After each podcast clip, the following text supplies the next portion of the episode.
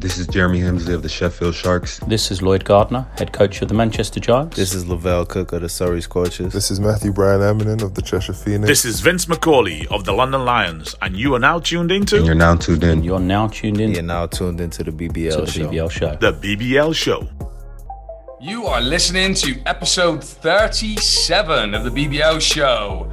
If you're wondering where 36 is, it's a live show on the BBL YouTube, so go check it out. I am Jay Marriott. He is Drew Lasker. Another one.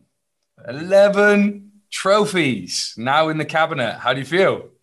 I feel amazing, man. It's it's a it's a great feeling. Firstly, shout out to the future in Plymouth for powering this episode. We're here live on set right now. We have a little fan club right behind us that you guys can't see. And also, you know, this is my first time out in public in a year and a half. So today is a great day.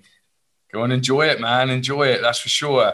Let's talk a little bit uh, about the live show, obviously, on, on Friday. Another shout out, Peter Pizzeria. Uh, absolutely fantastic to do that. Drew, do you want to talk a little bit about the behind the scenes pains that we had in trying to put this show together? It wasn't as planned. Well, I mean, shout out to our video producer Johnny Wong who made it look magnificent. And we, we, we tell you now, it wasn't as smooth as he made it look. But you know, this has been in the planning for a couple of weeks now. But shout out to you, Jay, because you spoke this into existence from episode one. This was your vision, this was your dream. But obviously, we've been in lockdown all this time and we yeah. weren't able to make it happen. But the timing worked out perfectly to where we can get this done before the season ended. And so we go on planning this episode, this live episode. And um, obviously, I was supposed to be a part of it. But, you know, Leicester kind of let the window open over game one. And I told Jay, I said, hey, we need to probably look for plan B, which he never considered, by the way. This my guy, he never had confidence in us. But yeah, shout out to Geno for being a great sport to be able to take my place because that's a true professional. It hadn't even been 24 hours, and for him to host a show after a disappointing loss, it, it's tough. Yeah, huge by the general. That was amazing. And uh, yeah, Mac also let me know right after the game not to bet against you guys. So uh, maybe, maybe I've learned my lesson a, a, time or two, but obviously not not having Drew was disappointing. We managed to get him at, at the end of the show, but I think the whole premise of that was just to show what we are capable of doing. Yes. So we tried to put as many segments in there and put some fun and put some flair in there as well as also talking about the finals and uh, and that weekend. And it was just fantastic. And Drew's absolutely right. Is um, Johnny was amazing he pretty much worked the, the night through to make sure that it could load up on the Saturday. I, I think I fell asleep about half past one with him messaging me. Woke up at about seven and he was still messaging me like crazy to get certain things to him. And he never stopped working until he knew it was all loaded up. So thanks to him.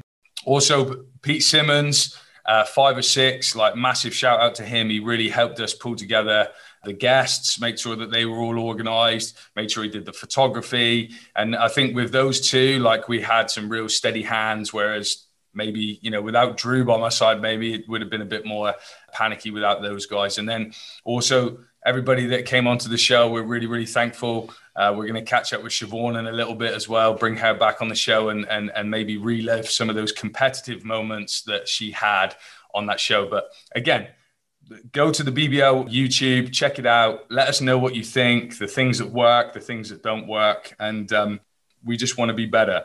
And just before you move on, Jay, I just want to reiterate because we did close with a lot of thank yous, and I knew that we would miss some people out. And obviously, I shouted out those guys on Twitter, BBL Fix, D's Reels, even Adam Bates for Cheshire. He's been able to provide content for us all year. Even your boy now, Gray, he's in our DMs from time to time trying to give us some advice. So, there's so many people who have contributed to this show over the year. And it was really nice to hear some compliments from people just saying, man, I didn't, you know, when you guys first launched this show, I did not think that it would be this. And so we don't want to take all the credit. There's so many people behind the scenes, especially at 21 Media, who does all the dirty work to make you and I look good. Oh, yeah. They definitely have to work hard to make us look good. That's for sure. But uh, okay, let's let's focus on the episode.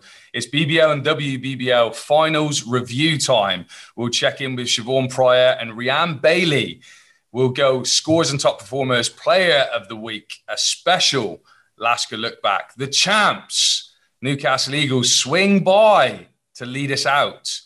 But first, it's time for your social media spy. It's the Marriott Minute. Okay, intrigued me. Team of the year caused a bit of a stir. None more so than the deadly Plymouth duo Ashley Hamilton and Ricky McGill. McGill tweeted, They don't want Plymouth players to be great. He then continued, saying, Somebody talk to the BBL. Hamilton followed up that with the disrespect is crazy, but it's nothing new. Should they have been included? We'll let you decide. Engage me. Cortez Edwards appreciation tweets were out in full effect. Riders assistant coach Pablo Vasquez said, This guy, Cortez, is just everywhere. Show guest Kofi Josephs, Tez might be the best rebounder in the league. I'm done saying best rebounding guard. But my favorite, as London Lions tweet during the game, Orlando Parker. That's it. That's the tweet. Later on, enabled the Newcastle Eagles fan to tweet Cortez Edwards. That's it. That's the tweet. Touche. Amuse me. Two things amuse me this week. The big man, Kieron Achara, is joining Netball Scotland in an equality and diversity role, which is big time. Congrats, brother. But when he said he really didn't like dribbling the ball, I didn't quite imagine he would go this far. But obviously, only kidding. Mr. Achara doing big things, and we are proud of him. Friday night, we found out a lot about some popular names around the league when shooting our live show. MVP General Geno is a great host. The commentary goat, Dan Routledge, makes a fantastic pizzeria owner. Anthony Rowe needs his own show. Wait, his own show. Bring back the show. Mo Walker is the tallest chef in the world. Siobhan Pryor will bite you if it means winning. And Selena Conroy is a fantastic food critic. And last of all, I'm a pretty formidable Guess Who player.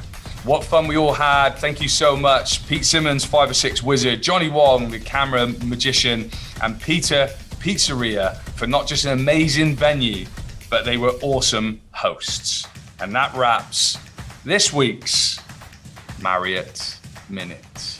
Nice one. Great minute, as always, my friend. And just touching on those end of season awards, a couple of things we need to clear up because I saw, obviously, it was controversial, but just remember that the BBL coaches make the decision on those awards, not the BBL head office, not Selena. It's the coaches. So you might want to add those guys. And then also, I'd like to see when guys who obviously think that they should be included that means that somebody's name should be taken off. So mm. I think we should say who shouldn't be on there.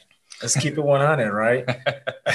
but moving on to scores and ballers of the week. And um, who cares? We're champs. We won. I don't know the score. We won by two points. That all. That's all that matters. We got the trophy. I got my beer, and I'm gonna leave it at that. That's right. And uh, and London Lions, of course, had their magical moment in the WBBL as uh, Kennedy Leonard and their team went on to win that one. Okay, player of the week. As per usual, you know when it's finals week, we don't put it out on the socials because it's obvious we have an MVP, and that is Cortez Edwards. The stats are off the chart 22 points, 13 rebounds, seven assists, four steals for a 41 index. Just take that in for a moment, Drew, because obviously in the game, you know, you know when somebody's having a great game, but you're not knowing the stat line. You can see it right there. How, what do you think?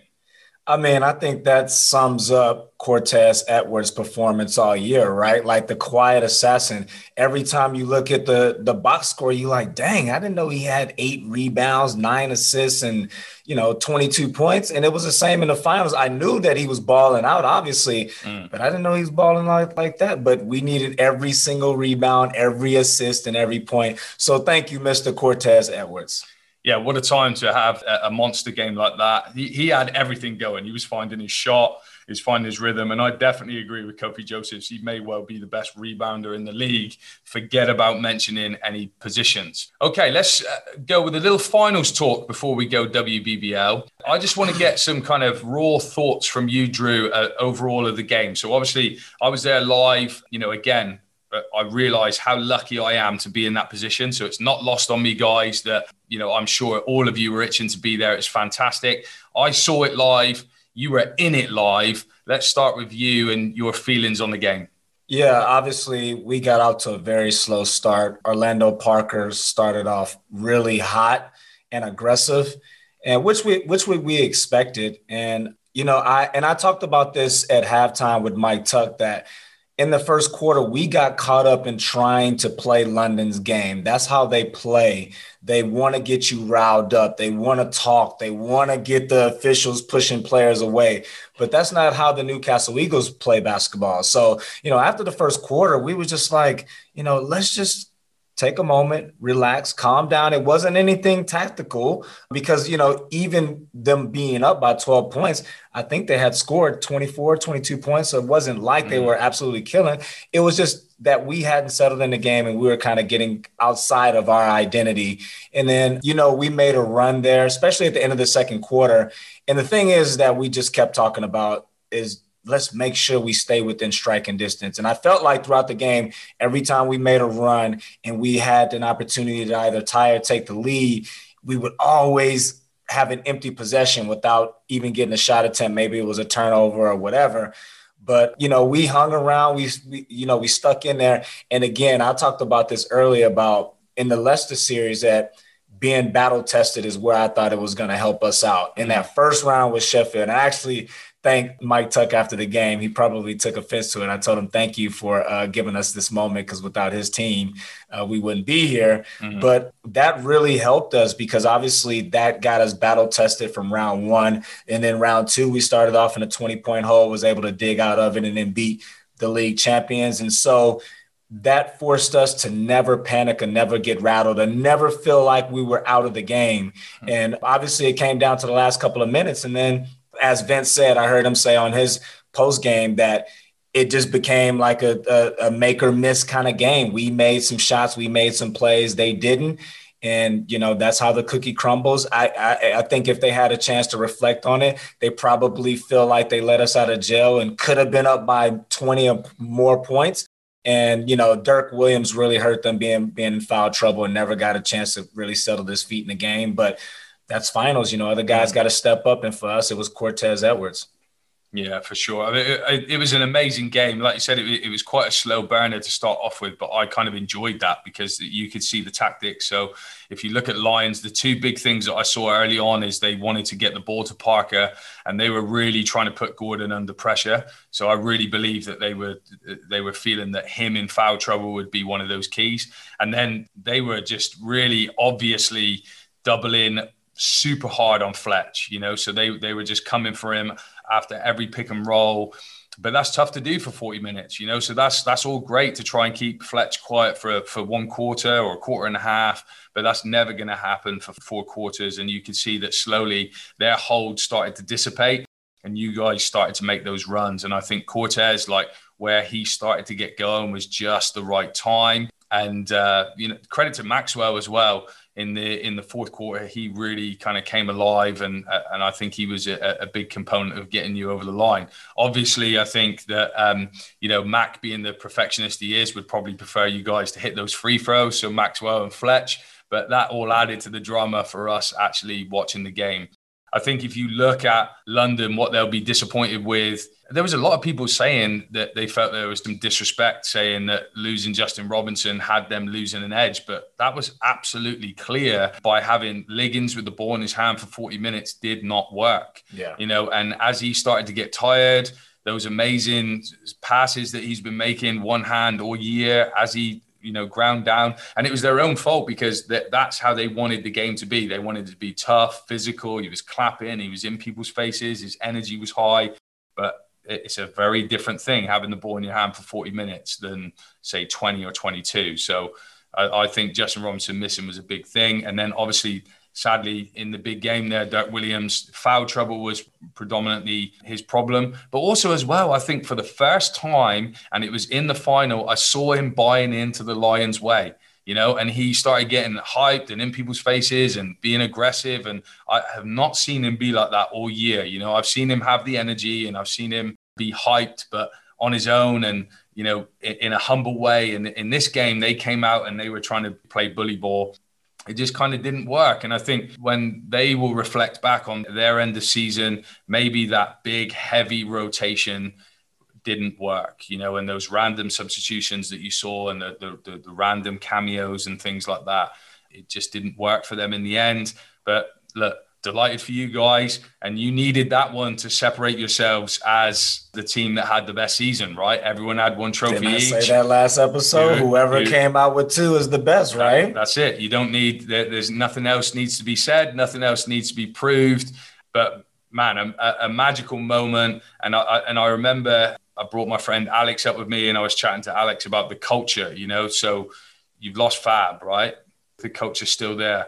And actually, when you look at that team, there's only three of you left. So it's not like there were seven guys bringing people in. So that's just how that's a measure of how strong the culture is there. That's credit, I think, from Paul Blake all the way down. And you have to appreciate those people that have moved on, like Fab. And you've always said it, you, you've had great respect from the players of the past. They have set the tone. Absolutely. Um, and you guys are still doing it. So, um, hey, you're there to be shot at. And uh, I- I think that's a good chat for now. And that will lead us nicely into the WBBL review as we introduce once again our favorites, Siobhan Pryor and Rianne Bailey, back into the room. Siobhan, Rianne, we meet again. How are you doing? Good, thank you. Really good. Yeah. That's good. Good. Same, same. Good to see you, ladies. I'm liking this little cameo. I'm liking this this Yeah, it's, it's, it's, regularity. It's familiar, isn't it? It's, it's becoming familiar. Siobhan's a little bit quiet. She's had a big weekend. Yeah. Um, I felt like, like I wore her down on Friday with the pizza making. And Too many autograph signings. Well, yeah, that's what I've heard too. The, the pizza making deals were on the table from Saturday morning. I heard. So, um, you know, big big things are happening. But we're we're here to talk about the WBBL final. I just want to get uh, your thoughts on the game itself. Whether you thought it played out the way that you you, you thought it would. You know, I I really enjoyed the game. I feel like, from my perspective, I think that London just kind of strangled it in the end, like just slowly got their hands around the game. And it was probably closer than the score reflected at the end of the game. I felt, I felt Newcastle gave it a really, really good go. What was your guys' thoughts? Like, Rianne, what did you think? I thought it was a really good game. You know, Newcastle, what they were down by eight at the half, which was like, it was almost an exciting position to be in compared to what they did against um, Sevenoaks when they were down 12, didn't they, in the third quarter. So in like my head, it was like, down eight, that's so doable. They're just going to come right back and take it. But like London, they did what they did against Nottingham, really. They just kind of held on to it and then slowly got more and more control. Um, and then Shanice, what a spark. You know, yeah, it was a great game. Really exciting.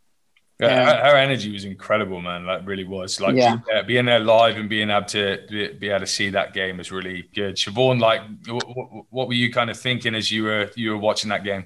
Yeah, same. Like I feel like Shanice was just so because again, like on Twitter and stuff, people were saying about you know like Kennedy got she got the triple double and everything, which was amazing, and that they she should have got like MVP or co MVP or whatever. And I feel like she definitely had an MVP like performance. The thing with like Shanice though was it was just like the stuff that wasn't on the stat sheet. Like Ree said, she was like all over the place, every single play though. So like every offense, every defense, she had like something. She did something to affect it in some way. She like didn't rest on any play. She yeah, she was amazing. She had such a good game, and I think it was really nice because I feel like she went to Barking Abbey as a kid, and like then she went to the, she went to LSU, so she went to like an amazing program, and then she's come back like to where it began. I just thought it was like a really nice story. Back to Mark like as her coach, and they're not Barking Abbey now; they're London Lions, but it's still like what the Yeah. the same core, you know. So I just thought that was a really nice story, but as far as the game went, I thought that was going to happen. If I'm honest, I really wanted Newcastle to win it because I think like that story would have been amazing. Same. But I just felt like London had a bit too much, and I think that's all it was in the end. I think they did come back from that like eight point down, and when it was like 51 51, I was thinking they might actually do it. And then I think they just like not necessarily ran out of steam physically, but like they just started to have a few mental lapses where you could tell they were like fatigued and they weren't doing what they were supposed to do in like defensive coverage or and it's just the same as like Sevenoaks really. If you sort of switch off for a second. Um, London are really going to hurt you. But the way London can hurt you is like scoring in bunches quickly, and that absolutely just like kills you. I think, especially when you've had like two real tough games, like yeah, I think like that can kind of kill your momentum a little bit. So yeah. good game. I think, pretty good game. Yeah, I think you know when I was saying when I watched the Newcastle Sevenoaks game, I was saying that Sevenoaks didn't play like terrible. They didn't no. play bad. They just, you know, sometimes when a team is so consistent, they forget that that was a big play. Like I know you expect it from your team, but it was a mm. big play, and the celebration of that big play gives you more energy for the next play. Yeah. Whereas they just sometimes I think they were so clinical, almost to their detriment. Yeah. Where Newcastle they would make an average play, and you would think, did you score ten points off that layup? Or yeah.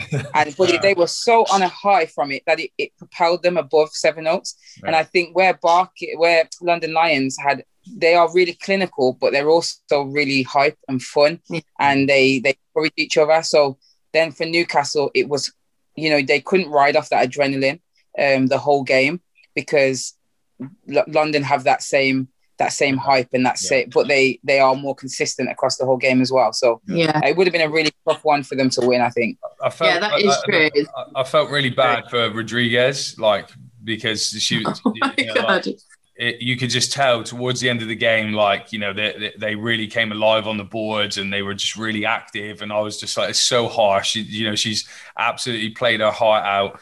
And I think, kind of going back, Siobhan, when you're talking about the MVP, I, I, there's there's two sides to things that I look at. So I will always favour the triple double. Yeah, so I'll always favour the triple double over the big night. But one thing that I will say is I thought it was a really subdued performance by by Kennedy. I, I, felt you know, she just kind of. Um, uh, I kept I kept saying probably like towards the end of the second and going into the third, I was like, I think she's going to take a hold of the game now. But she just really just kept control of the game.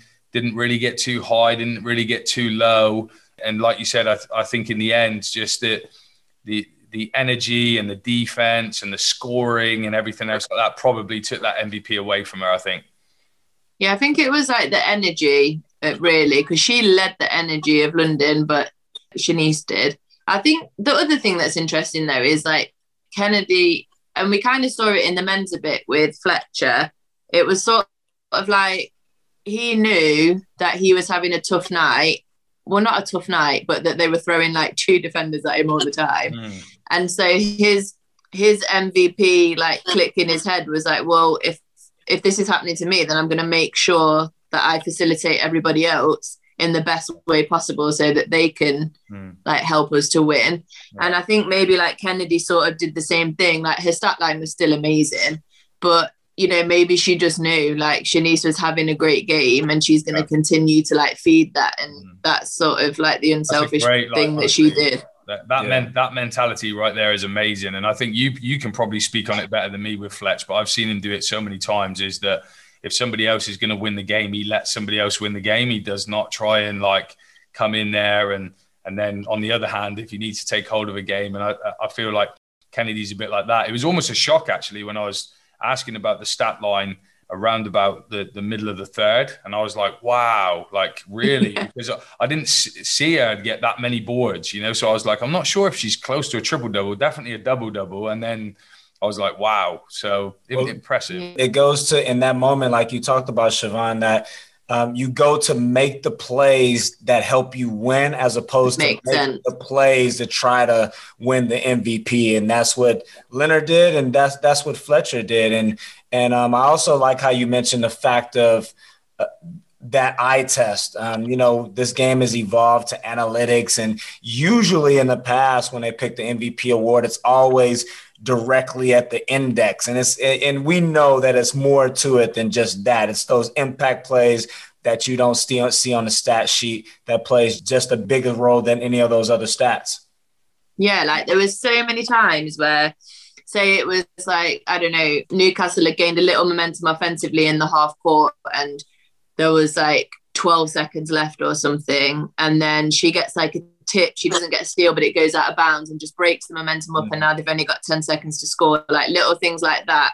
Or she you know she'll come in like Rodriguez or rebound. She'll come in and like put pressure on it. She won't get the rebound but Rodriguez fumbles it out of bounds or you know like things like that I think.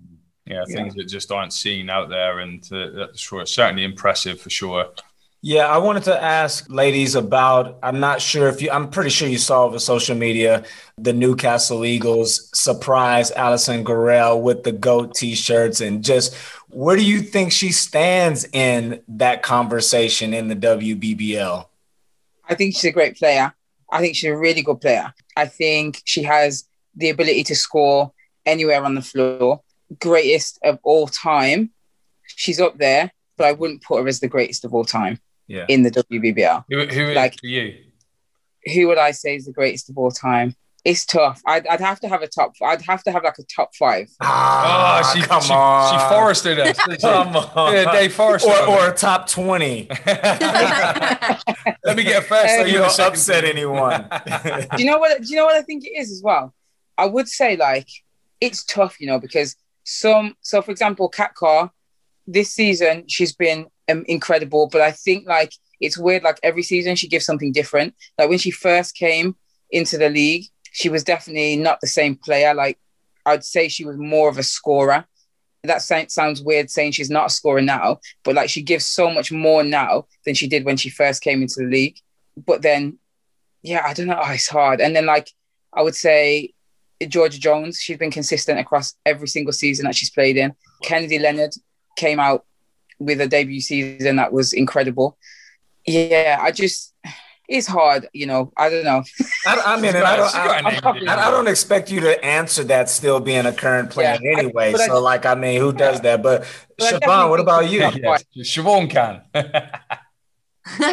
I always do. No, I don't know. No, it is hard. I think what's really interesting, actually, what Reed just said is like, because I think the game's evolved in a way a little bit in that it's become like more recognized for guards to, you know, for or for people, for players, not just to be like great scorers, but to affect the game in loads of different ways. So like mm. triple doubles and like where and you're right like whereas before like kat she was like a prolific scorer but now she does everything and she's like a really great passer. She was a great passer before but it just shows up i guess on the stats more and like but i don't know i think it's it is hard. Like for me i think if you're an mvp your team wins i i'm one of them so i feel Thank like you Thank you. That's the pre, um, that's the prerequisite of the BBL show. Thank Absolutely. you. Thank, can you say that one more time for the listeners so it's etched in?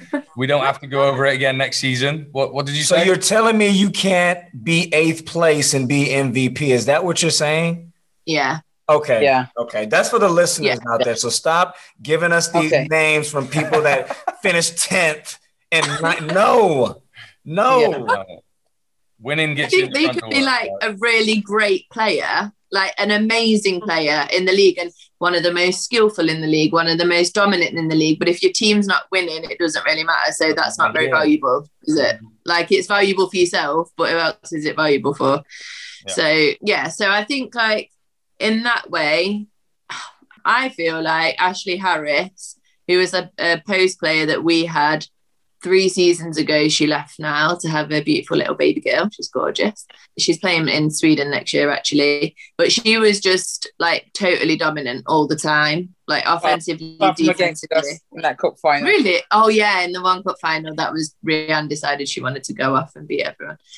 And Dom played really well. Dom had a really good game didn't she yeah she did she did actually yeah yeah so I think she was like super dominant and we won a lot because of it. So I'd say like she was definitely up there for me. Do you know what I'd I say? think we, we got we a lot of times. Sorry, I no go on. not saying this is not shots fired at Alison Gorrell, but like defensively, how do you help your team as well? That's a big thing for me. Mhm. Like, don't score 50 points on offense and be coasting on defense. Do you know what I mean? Yeah. Like, Mm. how do you help your team defensively? How do you help your team off the stat sheet? And don't get me wrong, Alison Gorrell makes hustle plays and stuff like Yeah. that. But that that's another big thing that I would take into consideration. Like, so like usually when I say an MVP, it might look like the underdog because as a you know a player, I can see all the things that they did to help Yeah, their team that sure. wouldn't be on the stat sheet Definitely. Because I think those give the other players energy to do what they're doing. Yeah. Um, Do you know what I mean? So uh, I like Yeah. it. I like that. But what it does do is that gives us plenty of content to come back and continue this conversation because I feel like we need to do Yeah. this.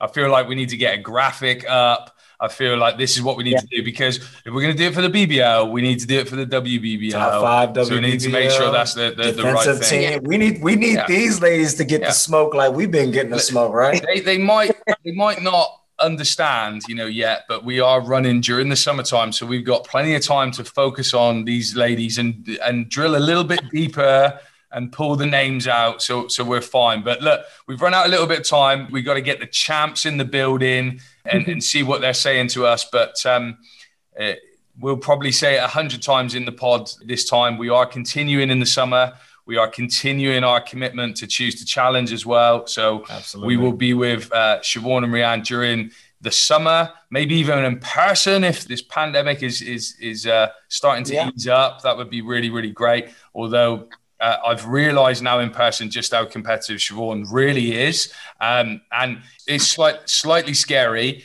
And I will say, I think that she probably got one one and a half points off Selena just through fear. Uh, we'll um, we'll leave it there. But ladies, thanks for jumping on. I know know it was really brief, but um, we will see you again soon. brilliant. Thanks for having Yeah. us. Thanks, Yeah. ladies. See Appreciate ladies. it. See Thanks. ya. Bye. Good night. Here we go. Welcome to the good life. The wait is over, Welcome to the good life. and after all the talk, all I gotta say is Welcome to the good life. you're welcome. You're all welcome.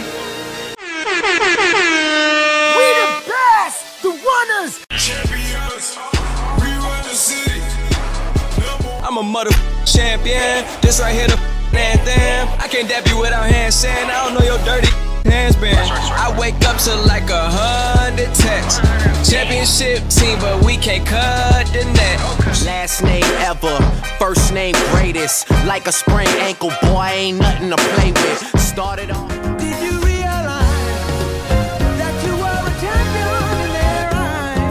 Yes, I did. So I packed it up and brought it back to the crib.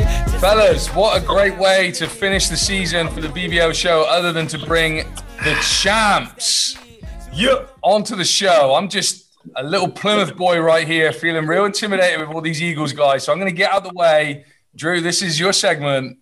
Rock and roll, guys. Congrats. What's up, Thank you. chaps? What's Thank good? you. What's good? What's up, champ? What's up? What's up? Hey. What's up, champ? Yeah. What's up? What's up? Firstly, we'll start with the MVP. I saw the tweet about. I really like that. I almost shed a tear about you know Fletch. Pretty much gave you the baton to do what you do. I mean, how does it feel to get a gold ball, man?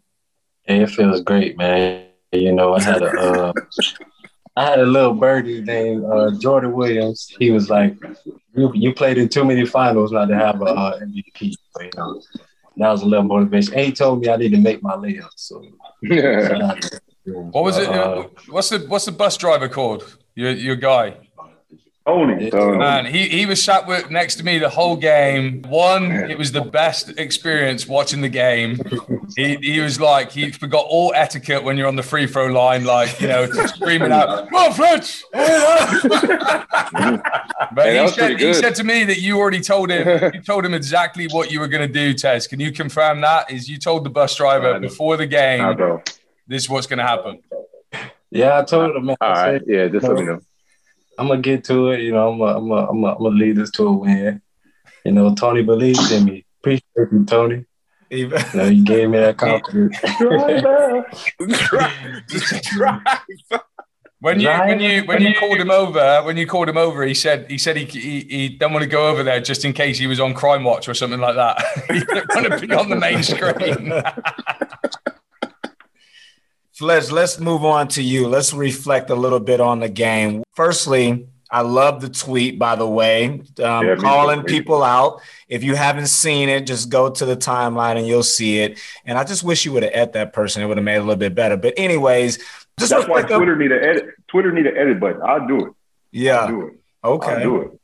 Yeah. So let's just reflect a little bit on the game. Just take us through the game and, and talk to the, our listeners about how Newcastle Eagles came out as champs. I think the the game was probably as far as the scoring, scoring wise, I don't think people kind of expected that. But the chippiness, the the back and forth, the competitiveness, and everything like that, I think that's something that you a you expect in a playoff final. B you expect, especially this year, Newcastle and London, Newcastle and Leicester, London and Leicester, teams like that. So I think we knew, especially with Justin not being there, that it kind of made it more of a even playing field as far as their depth, you know. And with him being out, it changes the way that they play. So it was really intense on the competitive side, and I think defense was one of the our main focus to get that win because neither teams were making shots like that, to be honest. So we we all had to just knuckle up and dig our heels in the ground and play some D, and I think that's where it was won.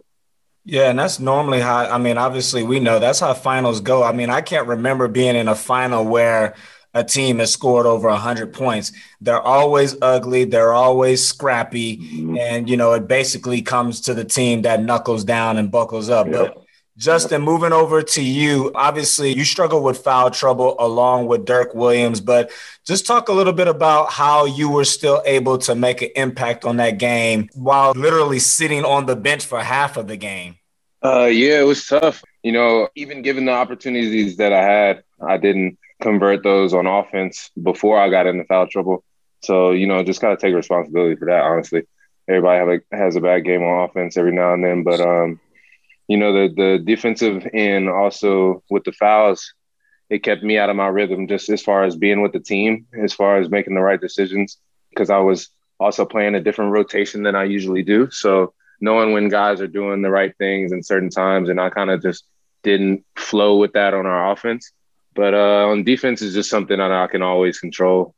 Doesn't matter what time of the game it is. Like I can obviously, if I wasn't out there for as long as some of the other guys are, like Fletch and Tez and and D, they were playing longer spurts than I was. So I could just help and use my energy, uh, cover up those little times where they might be tired or something like that, and trying to get our possession back, knowing that I might have not converted possession that I normally would have, or something like that, or just getting things that would help our team, you know, get back into the right spot. And speaking of defense, obviously, firstly, congratulations to Cortez Edwards for making the defensive team of the year. But do you feel like you were snubbed on that defensive team? for sure. Uh, I mean, I was. I, I feel like being being on that board just as being uh, Man, in the stop holding conversation. back, of- bro. Say it Yeah, over don't there. back. Hey, yeah, hold yeah. back. This is the, Just this is the BBL show, man. You know, you're a former Hey. guest too. We, we, We let keep- you have the vocals. We you keep know? it 100 on Say here. it how for real. Nah, for real though, like being on the MVP conversation and and defensive player of the year conversation pretty much the whole year. I go out with an unfortunate ankle injury and I feel like my impact was missed with this team. And just hearing I'm going to physio, seeing D in the morning, early in the morning, he like, man, you good, man. Come on, let's go. You good? Get back on the court. You ready? He's like, Vicky, Vicky, it's okay. He's good. Like, you don't need to tape the ankle. You don't need to massage it. He's good. Like, let's go. I'm like, yeah, man. Like, I really wanted to be out there. And it was like, after that, the league was just like, I mean, he's gone. Like, I didn't hear nothing else. It was just like my impact was just done for because I, I had an injury. But when other guys had their injuries, you know, their teams continued to hit their stride. They didn't really feel that impact like when I was out. And I was just like, why was mine the only one that was punished for it? It seemed like in those in those kind of awards and season just accolades and stuff like that. But you know, at the end of the day, you were talking to me in the semifinal, like, let these boys know who you are. Like, they try to count you out, and they really did.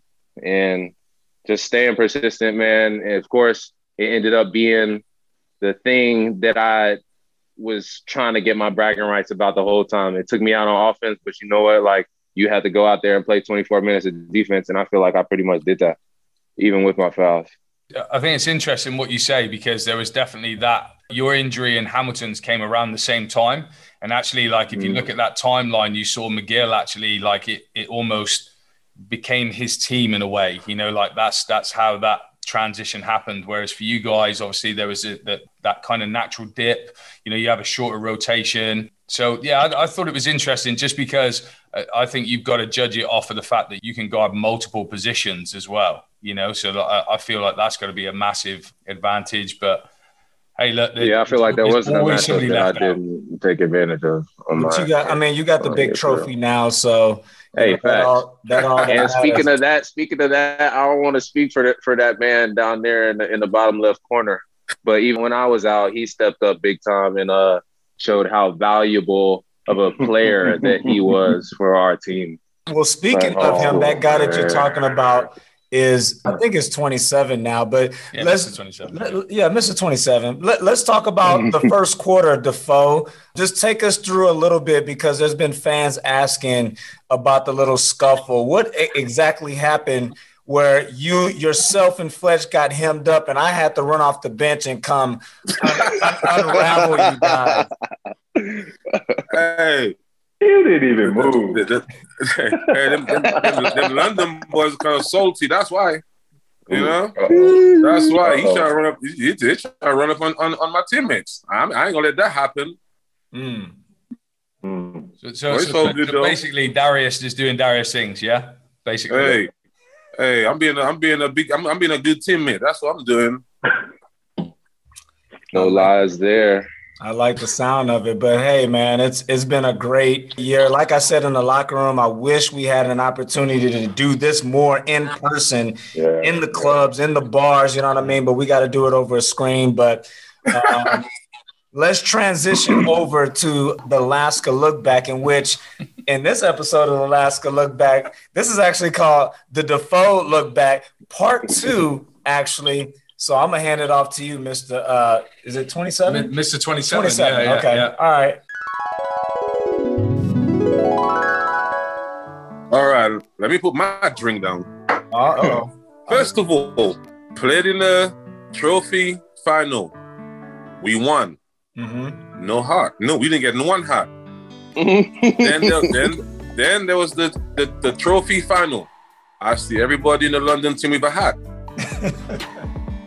then there was the, the playoff final. Still no hat. I want to know what's going on. Hmm.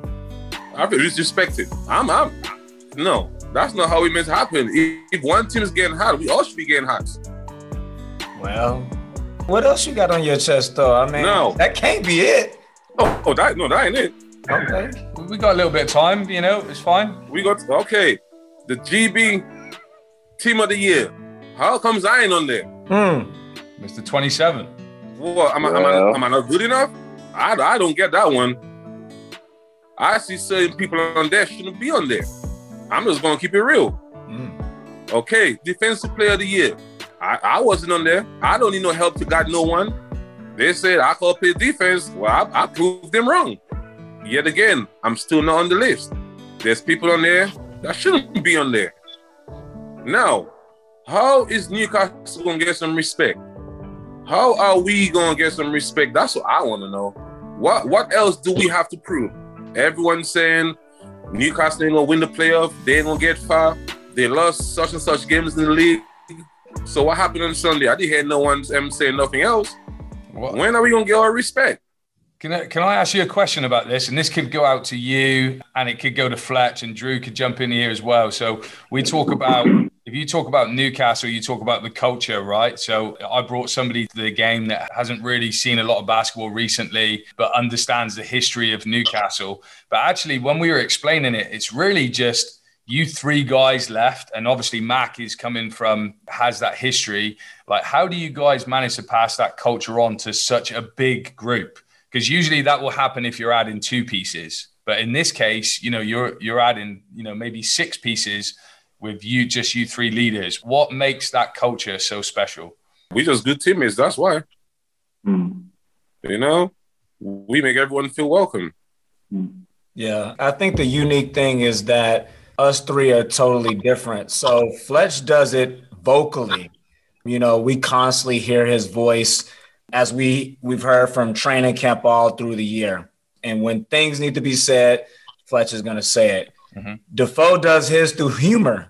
You know, he does. He's a funny guy. He keeps the camp loose, and he'll say what he need, what needs to be said, but he'll do it in a way where we're probably gonna laugh a little bit afterwards. And then myself, you know, I don't really say much. I do. I do things mostly by example. But if it needs to be said, if it's that time and it's that gap, then I'll say it. And so I think that's the unique thing about us three that we're completely different. We have three completely different leadership styles, but at the same time, we give the room to empower the new guys that come in. So never once have we told uh, Justin or told Cortez, no, you can't be yourself. You don't have a voice.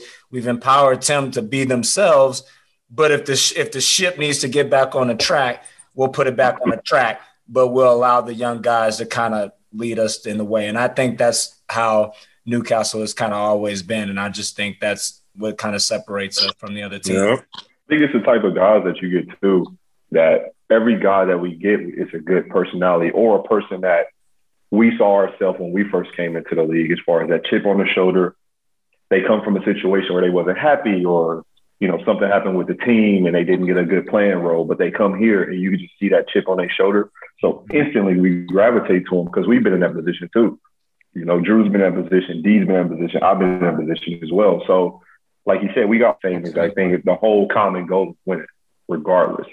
No matter how we dish it out, no matter how we set it by example with humor, it's all will be the same exact goal. And everybody that comes to play basketball, they want to win. So when they see the people that have been here for a while constantly, that they can approach us and say whatever they want to say, get it off their chest, and we accept it, and it equals winning. Of course, it makes it a lot easier. So that's kind of, and we, of course, we learned that from Fab as well. So we can't not True. acknowledge that. So Yeah, facts. Yeah, I think like uh, I would almost say that that's that that's even a, the strength and measure of Fab is that actually that culture is he's left that in a good place, and I I, I think that that takes somebody to another level. So you can talk about a great coach, and then you're talking about somebody that actually has left it in a position where it can continue, and and that's no slight on Coach Mac. You know that's three trophies now in in two oh, yeah, seasons. for sure. You know that's that is so impressive because uh, I, if I compared it to football you know, Sir Alex Ferguson leaves Manchester United and left a hole for you know years and years and years. That is not easy, and uh, and I must admit it would not be a position that I would want to desire. Knowing somebody Yeah. like Fab, I think that that would intimidate me. So that's that that's a credit to Coach Mack. Yeah, And what I'd, I'd like to. Obviously, we don't have you know some some big pieces here like Maxwell, Fluger, Sayers. You know, I actually got an opportunity to to, to coach Lewis and just seeing how he's grown, especially like with with your group and even through the year now like i've seen a difference from the from the last final to this final just tell me um you know specifically about those three guys like what you've enjoyed about them this year and what they've brought to the table Cortez, we'll go to you. Montez. All right. So Evan, Evan has been like he started the season off like a like a torch, like like the human torch. He was just lighting everybody up. Then I felt like when people saw his flaws, you know, it took some took him some time to adjust. But like throughout the season, big moments like Sheffield and the, in the playoff, he just he stepped up and he had a he had a different like anger about him. You know, he he really like like the beast showed. He showed that dog in him that we've been waiting on all year. And Lewis, Lewis like found his footing with us. We told him he could be more than just, you know, just a shooter. Because at first he was just standing in the corner, but he started crashing boards, curling off screens, getting to the basket. He had a dunk, you know, against Leicester. You know, so Rex, Rex battled through injuries, but we needed him to come on the court, you know, he, he stepped up every time we needed him to. From my standpoint, with I mean, I, I agree with Tez. Started off well, started off really well, and and and it's typical. You know, it's typical with these seasons that, especially the top teams, are going to try to figure you out. They're going to try to stop what you do well. You know, they they they've been doing that for years. You know, and he had to adjust. It might took longer than it took me or took Justin or Cortez or anybody on this panel. But at the end of the day, the time that he did adjust, he adjusted at the right exact time. Because if it wasn't for him, we wouldn't be sitting here right now, to be honest, against mm-hmm. Sheffield, if I'm being real. So that's what he did. I don't care if it was for one game, it was the most important game of our season, and he did it. And with Rex as well, Rex Rex is young. We got to understand that Rex, this is his first year playing professional. So it's going to be hit and misses, hot and cold, ups and downs, regardless. So we can't take that personal a personal offense to our team, you know. And I think with the, with the adversity, him coming overseas for the first time and go straight into lockdown, that's tough. That's tough mentally being away from home when he's never been away from home like that. So I, I credit him from just fighting through all that adversity that he had and then had to come and play because he was starting at first, which is a lot of pressure. And then he went on the GB team as well, which is another another level of pressure. So nobody know what he mentally was going on. We we really don't know. Mm. But if I'm outside looking in, it ain't the easiest thing. And I think he adjusted well with that. And Louis, and sometimes we forget with Louis that he's well, he just turned 29. He's a professional. He's been here for a while, so he knows what he's doing. You know, just because he people might think of him as a corner shooter or forget about a thing like that, and he's quiet, you sometimes you forget that he's a constant, true professional in this league, and everybody respects him. So I think seeing Louis when he was at Leeds, when he was at He was at Plymouth with you, that the growth that he took this year is like, oh, okay. Well, what I've been doing, what I've been working on for all these years, actually is showing. It actually is going into trophies, and, and I'm kind of accepting. I can't speak for the other teams that he was a part of, but I can speak for this group 100% that he was 100% accepted, no matter what he did, mistakes, good things, whatever, we accepted it.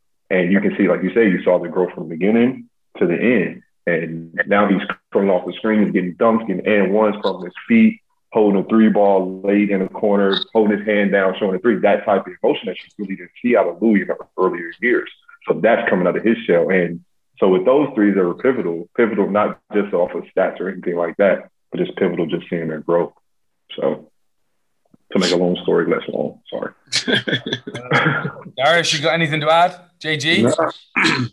Yeah, I mean, nothing really like as far as play or breakdown like that that Fletch did. Like that was Fletch and Tez uh, accurately described everybody. I think what even place to give them even more credit is just like the opportunities, like learning like the flow of the game. Like he said, like all these guys are even younger than I am, other than Louis, but we've all come from roles where we were probably like the number one guy or or at worst the number two guy on our team.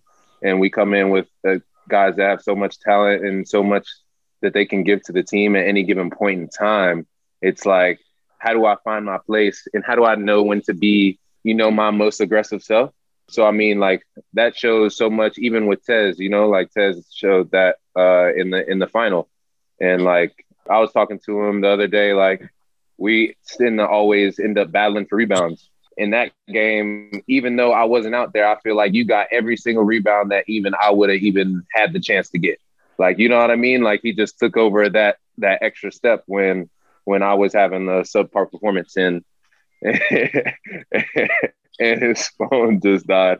But uh, you know, just those those kind of credit to Louis and, and Evan. Like Louis come in and he's really like a momentum shifter just straight off the back. Like he hits one three, and we're like, oh my gosh, we got a new life as a team.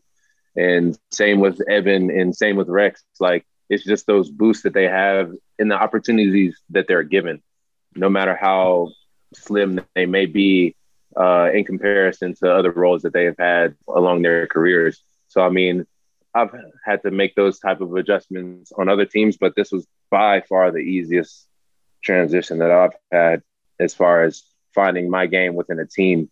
I know I didn't have to deal with nearly as much that they had to as far as fitting in and finding their game within this team, but they all definitely have a lot to show, and they definitely showed a lot in big key moments for us. Yeah, and I, I think like it says a lot about having perseverance, you know, because it's very difficult coming into a, a group of already established players and you're trying to find your role and make sure that you fit. And and sometimes you really have to sort of dig in and hold in there and and it, it happens for some people really really quickly. Sometimes you put them in a team and it's quick and then sometimes you know it, it, it takes a while. But this was a really special group you know because you weren't supposed to do this. You know the the, the script was set for london spending the big bucks you know plymouth was spending some, some some big money right there. You know lots of people forgot about the culture of the eagles. Um, even the riders to a certain degree people were just you know not really paying attention to that at the start of the year and then here you are you guys you know holding two trophies. And, and I think to end with what we need to do is is make sure that the, the right people reach out to Darius yeah and make sure that uh, we, you know maybe we right the wrongs. This is Mr. 27 and the, the other thing I, I do want to understand is is you know where's Fletch t-shirt guys? You know Alison got a t-shirt Sorry, Fletch. Yeah. I mean, she waited. My bad, You Bob. know, So, like she surpassed. All right. Right, it's separate. hey, hey, we still we, we still love you, bro. well, by, well, by the way, he does have his face on several billboards in the Newcastle area. The whole the whole city though. You know what I mean? Was that a, like a team directed thing, or was that you know? I mean, I don't know. I saw one as I was leaving. I saw one on the airplane on the J was covering up the EasyJet sign. Oh yeah. That's just a participation trophy right there. like, I'll just take that. But hey, but before, but as we finish, I'm going to transition to you as you close us. Um, because we've had this is 37 episodes and um, you know we've come far and we've talked about a lot of different topics on here and i want to finish with this because you're a neutral who is the best team of the 2020-21 season Well, we say it all the time. Winning gets you into the front door. There's absolutely no doubts about that. And Okay. we've said we've said on the show right here, whoever won that final was going to get themselves two. Right. Right. right So, who's holding two? Newcastle Eagles. baby. Yay! Oh, okay then. So I, I I don't I, I can't speak for the league, Darius, but hopefully that goes a long way for for for, for us uh, rectifying some mistakes here on the show. But guys, listen, thanks so much. Like uh, for people listening, uh, Cortez's phone died, so he can on the court, but he's absolutely useless off the court. You know, figure out what he's doing there. Um, that's a wrap for the 2020-21 BBL season. We finish with a segment with the champs, the champ champ. I'm a mother champion. You have to say it twice. It's not the end for us. We are hitting the road for some summertime fun where we are. So wherever you are, wherever I am, you will be. Drew, lead us out. Could we all just join in to finish? This has been fun, man. This has been a fun ride. It's been a lot of work, a lot of stuff we do behind the scenes that people don't see, but uh, it's easy because when you enjoy it, it's easy. And also, quick mention, uh, uh. I don't know, he would have loved this. By the way, this is this type of stuff. But he was playing for two minutes. I don't know what happened. in, yeah. He was With just a tank top on. Maybe it was, a little bit, maybe it was a little bit too hot for him. He got I saw him. He was, swing, it a just, he was just in here. Oh. He said he, he said he was going to charge his phone. Oh, okay. Well, tell him it's too late anyway. But Yeah, it's over with. but we close uh, episode 37 of the BBL show. We move forward to the summer where we'll be following you throughout the summer. You'll be going to different events, and obviously, I'll be going to Texas and going to America, and uh, they'll be following me. So we'll be on the road. We'll be following players. barbecue. Barbecue. Hey, I know Defoe Yeah, yeah, yeah. will be Hey, will be looking don't out. forget for the ribs. in Houston. Oh Barbecue. yeah, for Sorry. sure, for sure. He'd be looking at them ribs, but um, Second but best we'll barbecue in America. We'll be, we'll be catching up with players as well because one thing is that usually when the season ends, the BBL dies and everyone kind of gets ghost. But we're gonna keep this thing going. We're gonna come to your hometown, see what you get up to when you go back home. So look out for that, guys. Defoe's off-season workouts. Yeah. Oh yeah, yeah, yeah. He showed me a picture of what he's gonna look like next year, and um, you know, so I'm looking forward to. Oh, oh, oh yeah. Oh yeah. that top lip shaking. but anyways, guys, listeners, we appreciate all you guys' support this year, and we'll be back here next week, same time on the show. Oh, with the champs. Thanks for listening to the BBL Show. The BBL Show is a 21 Media original podcast produced by Corey Mallory with your host, Jay Marriott and Drew Lasker. Keep up to date with the show by following the BBL on Twitter, Facebook, and Instagram, where you can find details on future episodes, events, and fan interaction. Until next time.